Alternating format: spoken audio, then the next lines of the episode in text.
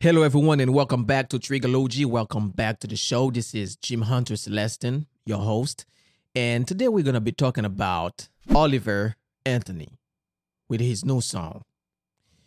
And it's taken the, the internet by storm. Like the USA is going crazy. The liberals, the conservatives, it's it's just everywhere. Let's get into it. After Aldean with Try That in a Small Town and Justin Moore with Me, You, and Whiskey.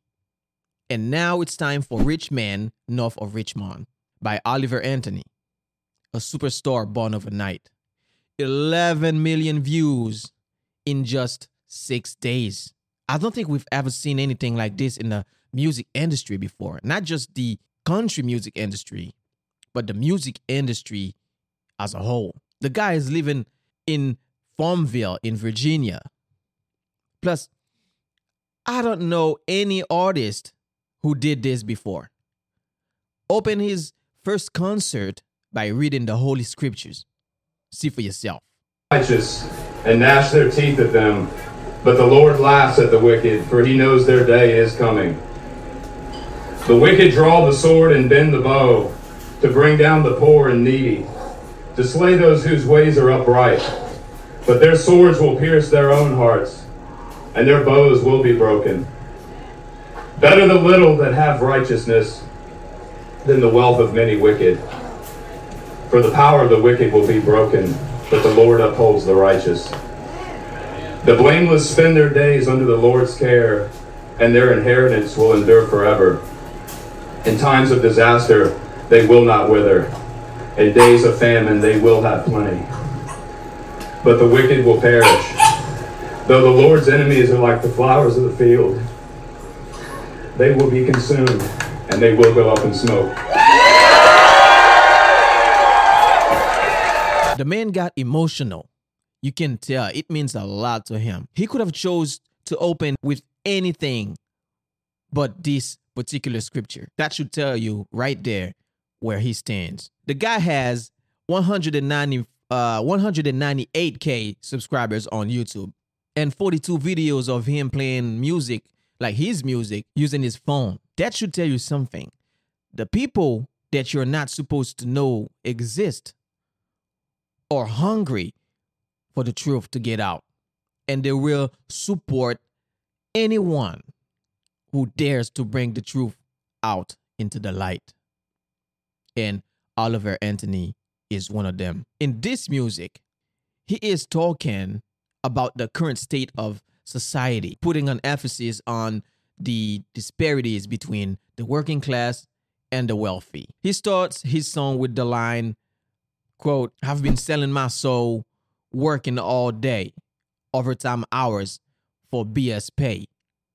Telling you how discontent he is, how exploited that he's feeling, working and working and working to no end a lack of fulfillment when he says, quote, waste my life away. And when he says, living in the new world with an old soul, this rich man north of Richmond, Lord knows, they all just want to have total control.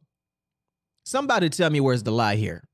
They want your firearm, they want your gas stove, they want you to close your uh, pizza restaurant because you're using wood for fire. They want to control the thermostat in your house, your own house. They want you to eat fake meat. Later down the road, they're probably going to want you to eat bug. The list goes on and on and on. It's a shame to see how, whenever somebody's talking about what's going on in this society, it's automatically classified as a white wing thing.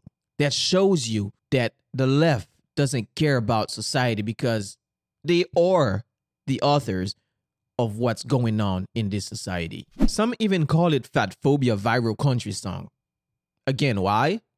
Because he said, quote, Well, God, if you are five foot three and you're 300 pounds, Texas ought not to pay for your bag of fudge rounds.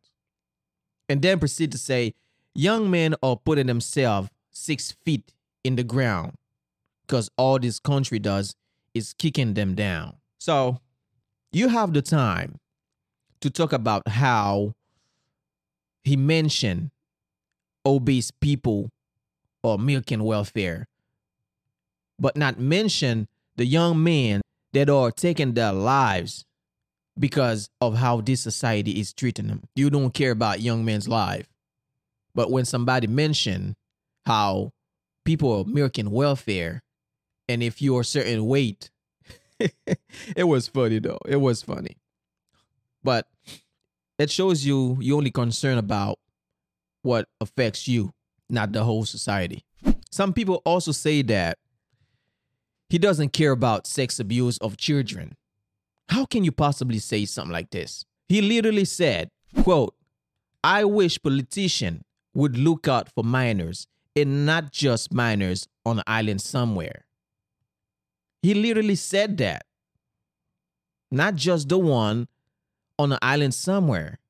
That means to me that he wants to look out for every minors. The guy had no big crowd on YouTube, just a small amount of people appreciating his word, his work.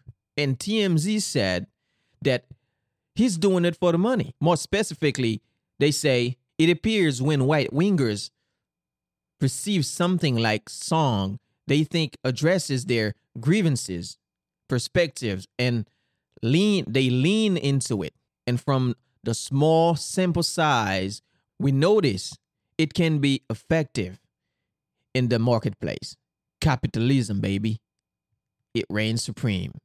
Now, how can you possibly say something like this when the guy was literally unknown to the world until he releases his first real song? Better yet, if Oliver wanted to be wealthy, he would be wise enough not to put out this song as his first hit. Because this is the type of subject that can get an artist canceled. Especially, well, look at Aldean, what he went through. Especially in this situation when he's not a big artist, easy to be canceled.